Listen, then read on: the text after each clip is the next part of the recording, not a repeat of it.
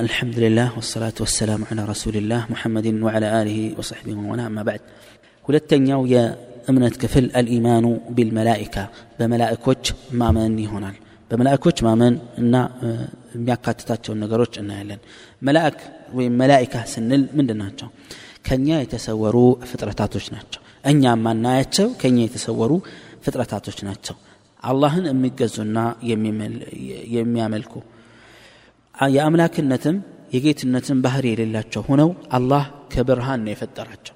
የሰው ልጅ ከአፈር እንደተፈጠረው ሁሉ አጋንንቶች ከእሳት እንደተፈጠሩት ሁሉ መላእኮች ደግሞ ከብርሃን ነው የተፈጠሩት። እና አላህ ብዙ ችሎታ ሰጥቷቸዋል። ክንፍ አላቸው ግዙፎች ናቸው።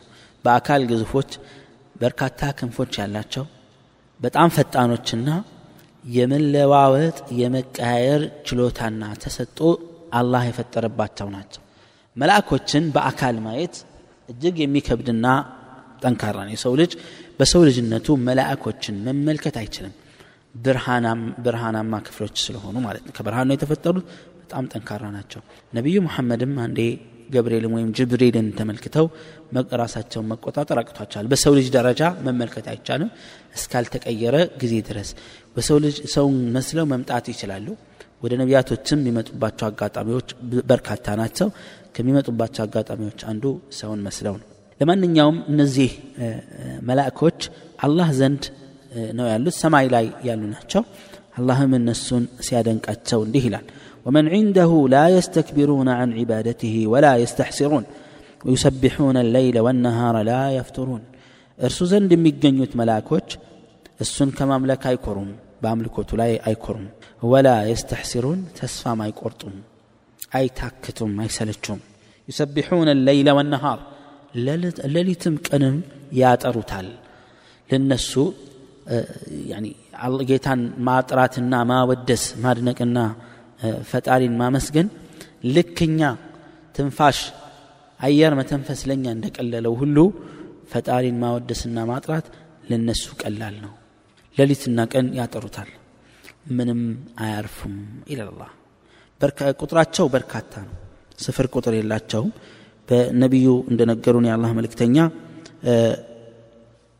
ስለ አንደኛው የመላይካ ወይም የመላእኮች ሁኔታ ሲያወሩ በካዕባ ትይዩ ሰባተኛው ሰማይ ላይ የሚጎበኝ ቤት አለ።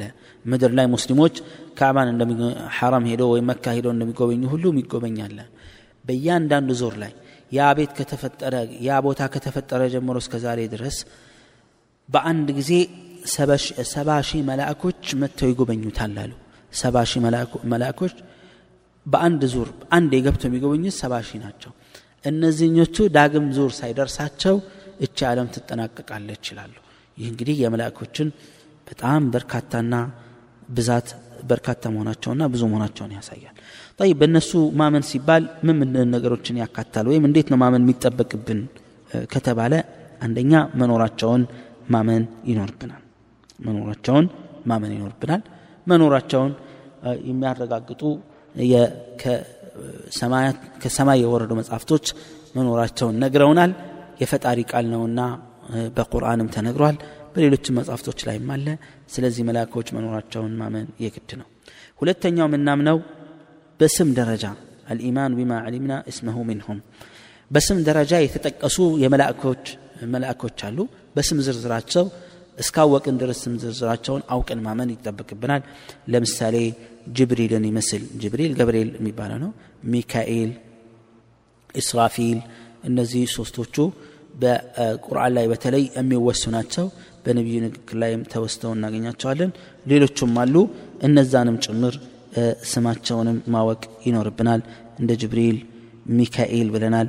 ኢስራፊል መለኩል መውት መለክ ማሊክ ማሊክ ምንለው አለ። የገሃነም ዘበኛ ወይም የእሳት ዘበኛና ጠባቂ ኃላፊ ማለት ነው ማህፀን ላይ የተመደቡ መላይካዎች አሉ። እንደዚህ በርካታ መላይካዎች አሉ። በስም የተገለጹትን በስማቸው ማመን በስም ያልተገለጸና ተግባራቸው ብቻ የተገለጹ መላእክቶችንም ደግሞ በስም ባይጠሩም እንኳን መኖራቸውን ማመን የግድ ነው። ሶስተኛ አልኢማኑ ቢማ ዓሊምና ሚን ሲፋትህም ከባህርያታቸው አላህ እንደ ባህሪ የነገርን ማንነታቸውን የነገርን መላእኮች አሉ። ልክ እንደዛ ማመን ነው ቅድም እንዳልኩት ከብርሃን መፈጠራቸውን ማመን አንድ ነገር ነው። ከብርሃን ተፈጥረዋል ብሎ ማመን የግድ ነው። ይሄ የአፈጣጠር ሁኔታቸው ነው። ክንፍ አላቸው በርካታ ክንፎች አላቸው ግዙፍ ግዙፍ የሆኑ ክንፎች አላቸው። በጾታ ደረጃ ወንድ ሴት ተብለው አይመደቡም። በጥቅሉ እንደ ወንድ ይነገራል እንጂ ጾታቸው ወንድ ነው ሴት ነው ተብሎ አይነገርም። ይህን በዚህ አይነት መልኩ ማመን የግድ ነው ማለት ነው ነቢያችን ነቢዩ መሐመድ ስለ ገብርኤል ወይም ስለ ጅብሪል ሲናገሩ ስድስት መቶ ክንፍ አለው። እያንዳንዱ ክንፍ አንዱን አድማስ ይሸፍነዋል ብለዋል። አንዱ ክንፍ ብቻ እና አድማሱን ሙሉ ሸፍኖ ተመልክተውታል። ስድስት መቶ ክንፍ ነው ያለው። ተቀይረው መምጣት እንደሚችሉ ያመለክታል። ከዛ መሀል ገብርኤል ሰው መስሎ መጥቶ ማርያም ዘንድ በመምጣት ወይም መርየም ዘንድ በመምጣት ኢየሱስን አበስሯታል አላህ ቁርአን ላይ እንዳስቀመጠው ፈተመሰለ ለሃ በሸረን ሰውያ የተሟላ የተስተካከለ ጥሩ ሰው ሆኖ በእድሜው በሳል የሆነ ሰው ሆኖ በአካሉም የተሟላ የሚያምር ሰው ሆኖ እሷ ዘንድ መጣ ይላል አላህ። እንግዲህ መልአክ ጅብሪል ነው። ሰውም መስሎ ተቀይሮ መጥቷል ማለት ነው ነቢዩ መሐመድም ብዙ ጊዜ አጋጥሟቸዋል ባልደረቦቻቸውም አጋጥሟቸዋል ቁጭ ብለው ይህ ገብርኤል ነው ብለው ያስተማሩበትና የነገሩበት አጋጣሚ በርካታ ነው። ከዛ መሃል አንድ ጊዜ ቁጭ ብለው እያለ እያስተማሩ ባልደረቦቻቸውን ባሉበት የሆነ ሰው መጣ። ልብሱ በጣም ነጭ ነው ወተት የመሰለ ነው። ጸጉሩ በጣም ዞማ ጸጉር እንደምንለው በጣም ጥቁርና የሚያምር ነው። የድካም መንፈስ አይታይበትም ከቅርብ ቦታ ነው የመጣው እንዳይባል ይላሉ እዛ በሰዓቱ የነበሩት ባልደረቦቻቸው የነቢዩ መሐመድ ተከታዮች። ከሩቅ ነው ከቅርብ ነው የመጣው እንዳንል በጣም ጽዳቱ ልዩ ነው። ከሩቅ ነው የመጣ እንዳንል ደግሞ ድካም መንፈስ አይታይበትም። ከቅርብ ነው የመጣው እንዳንል የሚያውቀው ሰው የለም ከኛ መሃል። እንደዚሁም ደግሞ ያለባበሱ ሂደት ድካሙ ሲታይ ደግሞ ከሩቅ የመጣ አይመስልም ብለው ተናገሩ። ለማንኛውም የእምነት ትምህርትን በጥያቄና መልስ መልኩ ከነቢዩ መሐመድ ጋር ቁጭ ብሎ ካስተማራቸው በኋላ ጥያቄ ምንም የማያቅ መስሎ ጥያቄ እየጠየቀ ነቢዩ መሐመድ ትምህርቱን ከሰጡት በኋላ ከተጓዘ በኋላ ይሄ እኮ ገብርኤል ነው ወይም ጅብሪል ነው ሃይማኖታችሁን የሃይማኖታችሁን መመሪያ ሊያስተምራችሁ የመጣው ብለው ተናግረዋል። ስለዚህ ልክ እንደዚህ ስለ አፈጣጠራቸው ሂደት በተዘረዘረና በተጠቀሰልን መልኩ ማመን የግድ ይላል። በመላይካዎች ማመን ከሚካተተው ነጥብ አንዱ ይሄ ነው። አራተኛው በመላይካዎች ማመን ውስጥ የሚካተተው ነጥብ ምንድን ነው ከተግባርና ከስራቸው አንጻር የተመደበላቸውን ስራ ከነ ሰሪዎቹ ማመን ያስፈልጋል። እያንዳንዱ ስራ አለው። ምንም አይታክትም ብለናል አይሰለችም ብለናል። ጧትና ማታ ፈጣሪን ይገዛሉ። እነዚህን እንደ ምሳሌ የተጠቀሱትን በመውሰድ ሌሎችንም ማመን ይጠበቅብናል። ለምሳሌ ጅብሪል ታማኙ ጅብሪል የስራ ድርሻ ምንድን ነው የፈጣሪን ትእዛዝ ራእይን ወደ ነቢያቶች ማውረድ ነው ስራው ራእይን ማውረድ ነው። የመላእኮችም ሁሉ ንጉስና ተጠሪ ነው። መሪና ተጠሪ ነው። ለምሳሌ ሚካኤል። ሚካኤል የሚባለው የዝናብና የቡቃያ ወይም የአትክልቶች ኃላፊነት የተሰጠው ነው። ሰማይ ዝናብ እንዲዘንብ የሚያደርገው እሱ ነው። በፈጣሪ በአላህ ትእዛዝ የዚህ ኃላፊነት የተሰጠው እሱ ነው።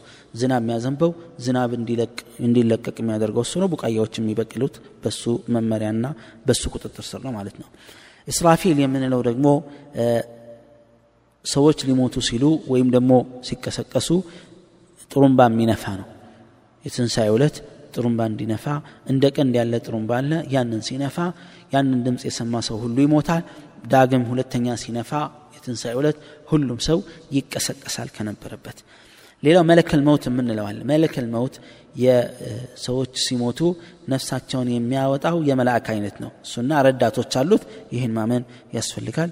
ሌላው ማሊክ ማሊክ የሚባለው የእሳት ዘብ አለ። እሱንም ማሊክ የእሳት ዘብ መሆኑን የግድ ማመን የግድ ነው። ማህፀን ላይ የተመደቡ መላእኮችም እንዳሉ እናምናለን። በተለይ ጽንሱ አራት ወር ከሞላው በኋላ አላህ መላእክ ወደ ጽንሱ ይልክና አራት ነገሮችን እንዲጽፍበት ይደረጋል ይላሉ ነቢዩ መሐመድ። አንደኛ ሲሳዩን ሁለተኛ እድሜውን ሶስተኛ ስራውን አራተኛ የመጨረሻ እጣ ፈንታውን እድለኛ ነው ወይስ እድለኛ አይደለም? የገነት ነው ወይም የጋህነም የሚለውን መመሪያ ሁሉ ውሳኔ ይጽፋል ማለት ነው። እንደዚሁም ደግሞ እኛን የሚቆጣጠሩ በእኛ ላይ የተመደቡ መላእኮች አሉ። ይህን ማመን የግድ ነው። ስራችንን የሚቆጣጠሩና ሪፖርት የሚጽፉ በቀኝና በግራ ትከሻችን ላይ ተመድበው እየተቀያየሩ እየተለዋወጡ በየሰዓቱ ጧትና ማታ ላይ እየተቀያየሩ ሲያበቁ የእኛን ስራ የሚመዘግቡና መዝገብ ላይ የሚያሰፍሩ መላእኮች አሉ። ይህንም ማመን የግድ ነው። ከዛ በተጨማሪም በሞት ስንሞት ቀብር ውስጥ የሚጠይቁ አስቀምጠው የሚጠይቁ ሁለት መላእኮች እንዳሉ ማመን የግድ ነው። እነዚህ በዚህ አይነት ዝርዝር የመጡ በርካታ የመላእኮችን በተመለከተ የመጡ ነገሮች አሉ። እሱ ማመን እዚህ ውስጥ ይገባል ነው። ታዲያ በመላእኮች ማመን ምንድን ነው ጥቅሙ የሚለውን በማየት ይህን ክፍል ለመዝጋት ልሞክር። አንደኛ የፈጣሪን ሀያልነት እንድንረዳ ያደርገናል። ችሎታውን የስልጣኑን ጥንካሬ እንድንረዳ ያደርገናል። የፍጥረታት ማማር መጠንከርና ግዝፈት የፈጣሪን ማንነት የሚጠቁሙና የሚያሳዩ ናቸው። ሁለተኛ አላህ እንድናመሰግነው ይረዳናል።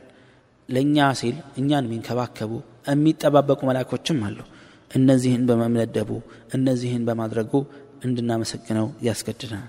ሶስተኛ መላእኮችንም መላእኮችንም እንድንወድ ያደርገናል። መላኢካ እንላቸዋለን።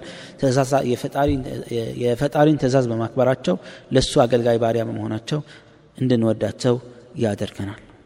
እንግዲህ በጥቅሉ በመላእኮች ማመን በዚህ አይነት መልኩ ይሆናል።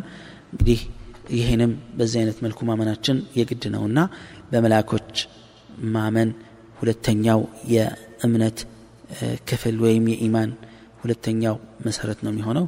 በዚህ አጠናቃለሁ። ቀጣይን ክፍል በቀጣይ ክፍል እስክንገናኝ ድረስ አላህ ይጠብቃችሁ እያልኩኝ እዚህ ይሰናበታለሁ ወሰለ ላሁ ወሰለመ አላ ነቢይና ሙሐመድን ወዓላ አሊህ ወሰሕቢ ወሰለም